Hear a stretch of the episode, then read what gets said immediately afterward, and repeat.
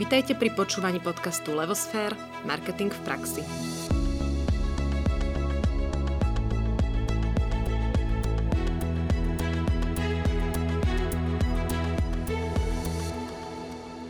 Dobrý deň všetkým poslucháčom. Práve počúvate novú sériu podcastov od Levosfér, ktoré sa volajú Kotler v praxi. Pre túto sériu sme sa rozhodli pri príležitosti 89. narodenín pána profesora Filipa Kotlera, ktoré oslávil 27. mája roku 2020, čiže nedávno. A zároveň je to aj 50. epizóda v podcastoch Levosfér Marketing v praxi. A my sme sa vlastne rozhodli túto sériu Kotler v praxi priniesť práve k tomu nášmu 50. výročiu, je teda 50. podcastu. A budete vlastne mať možnosť túto sériu Kotler v praxi počúvať vždy raz mesačne v vybraný štvrtok. A prečo sme sa rozhodli pre takýto počin? E, dôvod je jednoduchý. Je to reakcia na množiace sa otázky od našich poslucháčov, sledovateľov, ale aj klientov. A takisto sme dostali dotazy aj zo strany študentov, že síce Kotlera čítajú a snažia sa mu nejako porozumieť, ale nevedia si ho aplikovať do praxe. To znamená, medzi tým, čo čítam a medzi tým, ako tomu rozumiem, je veľký rozdiel. Práve preto sme sa rozhodli, že to skúsime prerozprávať. A to je vlastne cieľ tejto série, prerozprávať kultovú knihu Marketing Management, na ktorej vyrastlo niekoľko generácií, či už marketérov, ale aj obchodníkov a ekonomov. A v podstate, ako Náďa povedala, sú to základy marketingu, ktoré chceme vám približiť v takej tej zrozumiteľnej praktickej reči. A v podstate chceme, aby tieto základy, ktoré sú potvrdené 10 ročiami výsledkov a ktoré teda definoval otec marketingu Filip Kotler, sa k vám dostali v takej tej praktickej zrozumiteľnej reči. Pán profesor Filip Kotler je mm, známy e, mnohými oceneniami. E, tajomstvo jeho úspechu tkvie v tom, že dokáže mm, perfektne prepájať ako keby teóriu a prax, aj keď teda stále tomu nerozumieme, ale on je jeden z tých akademikov, ktorí to dokážu lepšie.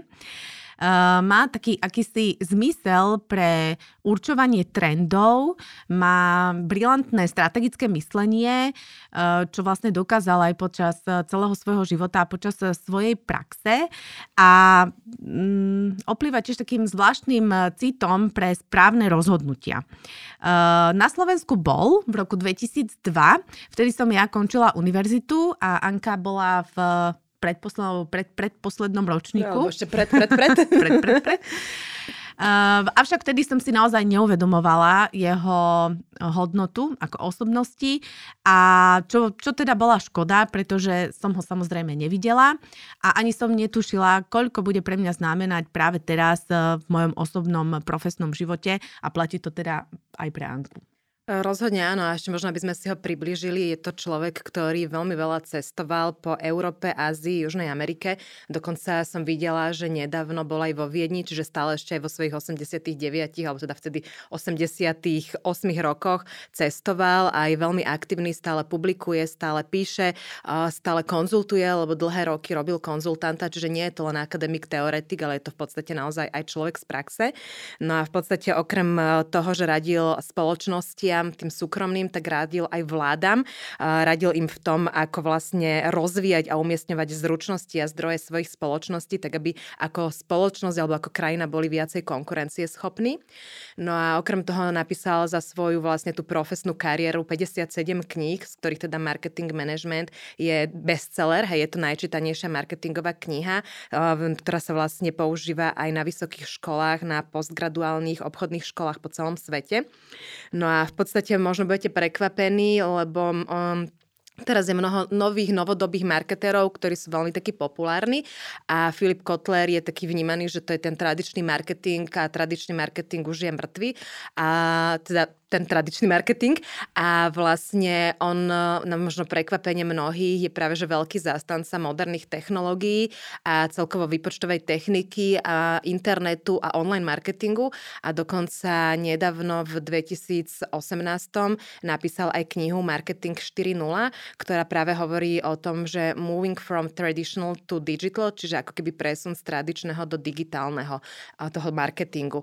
Čiže on je veľmi pokrokový a v podstate keď tento digitálny marketing bol len v zárodkoch, tak už vtedy on ho skúmal, vtedy on tom písal a vtedy dával vlastne do popredia tieto marketingové myšlienky novej doby, dá sa povedať. Áno, ja si tiež pamätám ešte zo svojich študentských čias, ako som nemala rada tie kapitoly, keď písal o informačných systémoch. A ale si on pochopila, už, hej? Ale on už vtedy o tom písal a aplikoval ich marketingovo teda a nerozumela som tomu, nemohla som, nemala som dostatočné skúsenosti ani prax, aby som chápala, o čo ide, ale teraz mi to teda všetko došlo. Takže naozaj, ako som aj spomínala, eh, ten cit pre trend, ten cit pre vývoj, pre budúcnosť, eh, on ako marketer určite má a toho asi odlišuje od všetkých eh, ostatných, ktorí v histórii marketingu boli a možno preto sa aj volá otec marketingu. V tejto epizóde si zodpovieme na otázku, čo je to marketing a priblížime si 5 filozofií, 5 filozofií riadenia marketingu. No a začneme možno takou ako nevšednou otázkou, že uh, kedy podľa vás vznikol marketing, ktorú položili Filipovi Kotlerovi?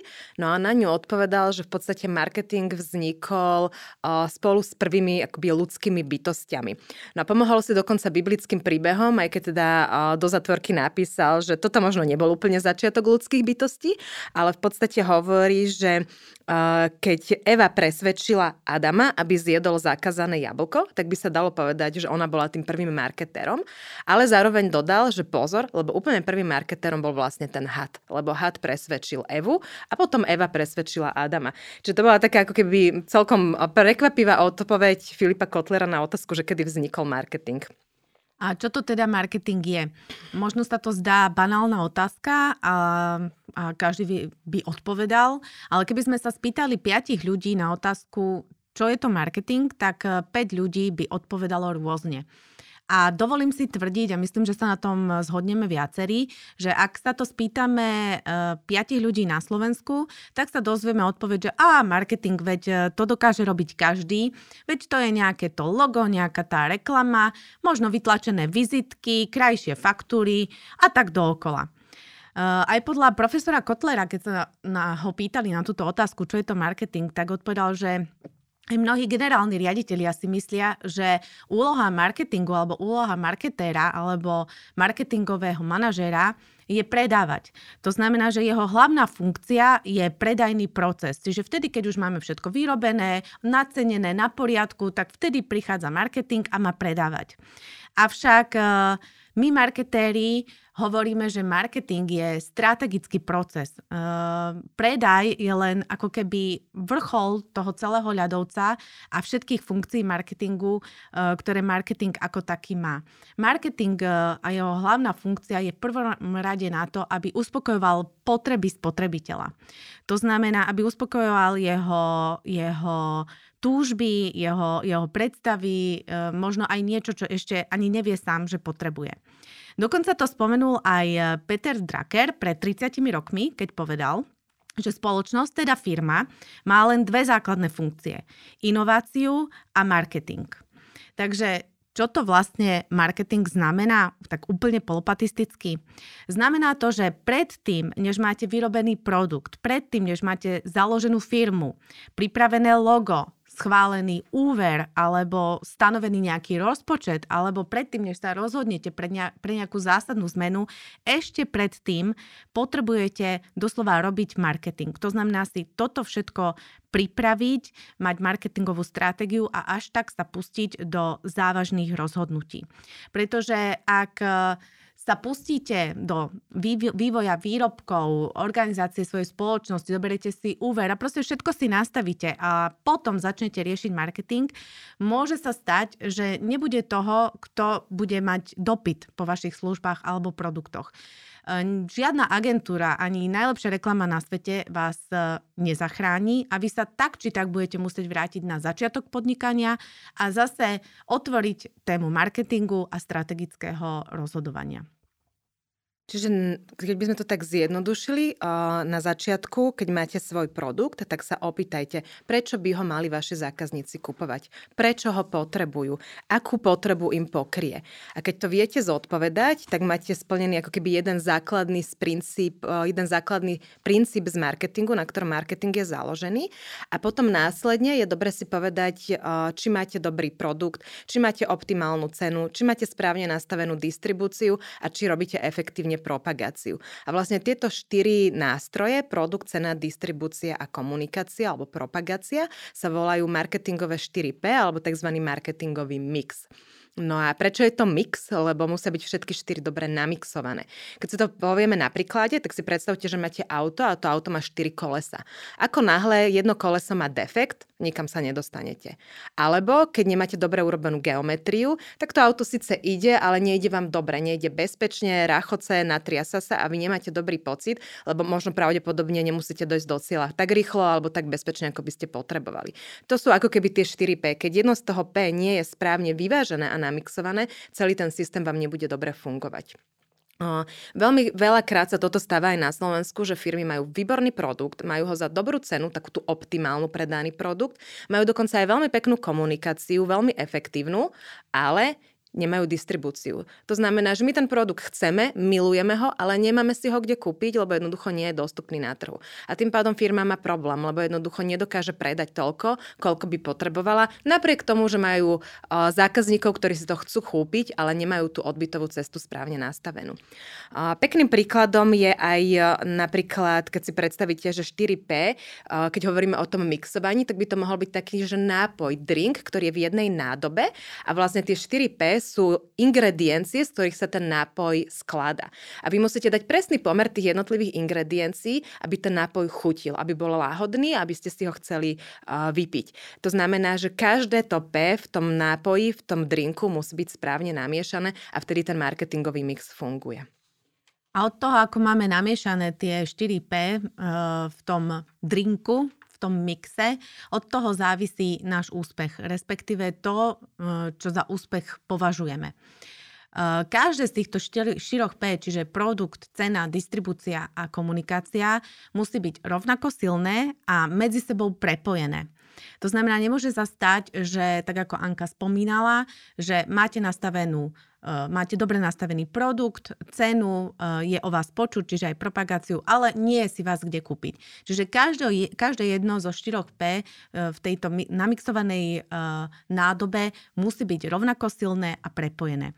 A ideálne, ak je nastavené skôr, než začnete podnikať, než začnete realizovať svoj zámer, alebo keď už je to prebiehajúce podnikanie, tak ak je nastavené skôr, než urobíte nejaké zásadné rozhodnutie pre zmenu. Pretože ak to máte nastavené skôr, tak e, dokážete si lepšie nastaviť očakávania od toho podnikania. Ciele e, ste reálnejší a menej dochádza k sklamaniam alebo k prekvapeniam. A čo to znamená, keď mám reálne nastavené očakávania a viem predvídať, čo ma asi čaká? No znamená to to, že sa dostávate do takého vedomého riadenia marketingu a e, čaká vás menej prekvapení. Ono, keby sme povedali, že 4P je základ marketingu, tak je to pravda, ale úplne to nestačí, lebo my potrebujeme, aby tieto 4 ingrediencie v tom drinku boli tak namiešané, že spotrebiteľ má túžbu sa napiť, má ten smet, ktorým vy dokážete, uh, ktorý dokážete tým drinkom uhasiť. Čiže je tam veľmi dôležitá tá potreba, ktorú sme už spomínali pred chvíľkou a tá potreba je ako keby samotná kapitola, o ktorej si povieme na budúce, ale treba si to veľmi uvedomiť, že je dôležité poznať tú potrebu zákazníka a podľa nej potom namixovať to 4P, aby mu uhasilo ten smet, tú potrebu, ktorý ten, ktorú ten spotrebiteľ alebo zákazník má. Teraz sa trošku ešte vráťme na začiatok. E, my sme spomínali, že teda tá kultová kniha, učebnica, pre niektorých možno až Biblia od Kotlera, Marketing Management, sa volá Marketing Management. Prečo to nie je len marketing? Prečo to je marketing management? Uh, No marketing management je to preto, pretože uh, marketing nie je činnosť. Marketing je proces. E, proces, ktorý treba riadiť. Väčšina ľudí si myslí, že marketer je tu na to, aby naháňal dopyt, aby naháňal zákazníkov a aby ich bolo stále viac a viac. Ale opak je pravdou. Firma sa veľmi často dostáva aj do situácie, že potrebuje dopyt regulovať, eh, že nemá eh, dostatočné, dostatočné zásoby, že ho potrebuje vyslovene znižovať, alebo ho potrebuje len utlmiť. Čiže nejde eh, o činnosť, že ja hľadám zákazníkov, ja hľadám dopyt, ale ide o riadenie, o riadiaci proces, kedy ja riadím dopyt, dokonca sa môžem dostať do situácie, že ho potrebujem aj znižovať. A ako sa dá znižovať dopyt? Tak ne, neurobím asi reklamu reklamu, že nie, nekupujte naše produkty, pretože my už nestačíme vyrábať. Znižovať dopyt sa dá tak, že zvýšim cenu alebo pozastavím nejaké druhy služieb, ktoré ma oslabujú vo výkonnosti pri výrobe produktov, ktoré, alebo služieb, ktoré práve idú ako keby na dračku. Takže marketingový manažer v prvom rade je preto manažer, že riadi, že je to riadiaci proces. A my ešte tak tvrdíme eh, v Levosfere, že je to eh, proces, ktorý eh, začne, ktorý prebieha, ktorý môžete meniť, môžete ho nastavovať, ale nikdy ho neukončíte. Ono v podstate tento riadiaci človek, čiže manažer, má 5 možností, ako môže marketing riadiť. V podstate to je práve jedna z tých vecí, ktorý, ktoré popísal aj Filip Kotler, že existuje teda 5 koncepcií, ako sa dá marketing manažovať, riadiť vo firme. No a teraz ich trošku priblížime. Jedna z tých prvých, alebo tá prvá koncepcia je tzv. Že výrobná koncepcia. Jej cieľom je vyrábať čo najviac výrobkov a to tak, že vlastne popri tej výrobe sa tlačí na zvýšenú produktivitu a efektivitu výroby a znižujú sa náklady, aby v podstate tá výroba bola čo najvýhodnejšia, čo najefektívnejšia. Predpokladá sa, že pod našom tovare, ktorý sa snažíme vyrábať takýmto efektívnym spôsobom, je dostatočný dopyt na trhu a spotrebitelia ho potrebujú a ho kupujú. Dalo by sa na prvý pohľad zdať, že táto koncepcia je úplne v poriadku, ale je trošku proti trendom, ktoré dneska na trh prichádzajú a ktoré sa v marketingu objavujú, pretože vôbec nerieši nejakú personalizáciu, častokrát vôbec nepracuje so značkou, nepracuje s, hlbšie s potrebami toho spotrebiteľa. A keď by sme to povedali na príklade, tak taký príklad uh, je napríklad sol. Sol je komoditný produkt a v podstate spotrebiteľ si ide kúpiť sol, lebo potrebuje soliť v kuchyni. A nejakým zás veľmi výrazným spôsobom nerieši, aká tá sol by mala byť. Hej, možno má nejaké povedomie, že môže byť himalajská alebo jodovaná, ale v zásade sol je stále sol a orientuje sa podľa toho, ktorá cena je pre ňoho kvázi najdostupnejšia. Alebo aké balenie potrebuje, ale stále to bere ako produkt sol. Veľmi podobným príkladom by mohla byť pšeničná múka, kedy viac menej spotrebiteľ rozlišuje primárne medzi tým, či potrebuje hladkú, polohrubú alebo hrubú múku a podľa toho, akú cenu tá múka vlastne na pulte má. A trošku v múkach sa ten trend presunul do ďalšej koncepcie, ktorú si spomenieme a to v prípade, že spotrebiteľ už je taký, že trošku uvedomelejší v zdravom stravovaní a treba zhľada inú ako je pšeničná múka. Ja neviem, napríklad kokosovú múku alebo ražnú múku. A vtedy vlastne už je priestor mať tú cenu inde a pracovať aj so značkou. Ale stále sme ako keby v tejto výrobnej koncepcii, ktorá hovorí o tom, že potrebujeme len vyrábať, vyrábať, vyrábať, aby sme čo najviac predali a za čo najnižšie náklady, aby ten, výrobný proces bol efektívny. Zatiaľ, čo výrobná koncepcia, ktorú spomenula Anka, je založená na tom, že sa očakáva, že zákazník si vybere z toho, čo je na trhu a nevymýšľa, tak trošku posun je v tej druhej filozofii riadenia marketingu, ktorá sa volá výrobková. Výrobková alebo produktová sa volá preto, že hlavný zreteľ sa dáva na produkt. Uh, predpokladá sa, že spotrebiteľ e, si produkt vyberá a že chce produkt, ktorý je krajší, inovatívnejší, má nejakú pridanú hodnotu alebo je pre neho personalizovaný. Jednoducho, že spotrebiteľ dá priestor tomu produktu, ktorý je o niečo lepší ako zvyšok trhu. Zase, táto, táto filozofia by sa dala považovať ako za celkom zaujímavú, však áno, však pracujem na svojich produktoch alebo službách, som v tom lepší ako zvyšok konkurencie, takže všetky budú, všetci budú nakupovať tie moje, keď ešte dám optimálnu cenu, mohlo by to fungovať. Avšak je to krátkozraké. Prečo je to krátkozraké? Pretože keď sa sústredím na svoje vlastné výrobky a služby, môže sa stať, že nevidím, čo sa deje dookola. Ako príklad uvediem uh, značku Nokia, ktorá bola tak zamilovaná do svojich telefónov, uh, bola číslo jedna dlhodobo na trhu. Uh, všetci prakticky mali a kupovali Nokia. Až zabudla na to, že medzičasom z nepriamej konkurencie uh, sa pomaličky stalo číslo 1 a to, bolo, to boli smartfóny, ktoré pomaličky postupne prichádzali na trh, až sa stalo, že Nokia úplne vytlačili a Nokia sa neskoro spametala a nedokázala sa adaptovať na nové podmienky. Takže výrobková stratégia, aj keď sa môže zdať, že je viacej smerom k spotrebiteľovi, pretože že môj výrobok je o niečo lepší a dbám na to aj kvalitnejší, je krátkozraká a nesplňa úplne všetky parametre, ktoré moderná doba a trendy uh, vyžadujú. Tom treťou možnosťou je koncepcia predaja. Tá sa využíva hlavne v segmente, kde je nutné investovať e, veľké prostriedky do podpory predaja a do promotion, čiže do komunikácie. A to z toho dôvodu, že zväčša sú to produkty, ktoré nepokrývajú bežnú spotrebu, alebo sú to produkty, ktoré by spotrebiteľ ani sám od seba neriešil, ak by sme to ponechali na ňo, že by si ich kúpil. Jednoducho by ho to nenapadlo si tieto produkty kúpiť. Je to veľmi veľa produktov, ktoré nám tak ako radi volajú rôzni obchodníci na telefón a nám ponúkajú služby služby od tepovacích prístrojov cez zázračné čistiace prostriedky až po bambusové ponožky. A v podstate tie firmy to musia robiť preto, lebo spotrebiteľ o týchto produktoch bežne neuvažuje. Jeho to nenapadne ísť si kupovať nejaký špeciálny zázračný čistiaci prostriedok alebo tepovací stroj, lebo nemá tú potrebu, lebo raz za rok si zavolá tepovaciu firmu, tam mu to vytepuje.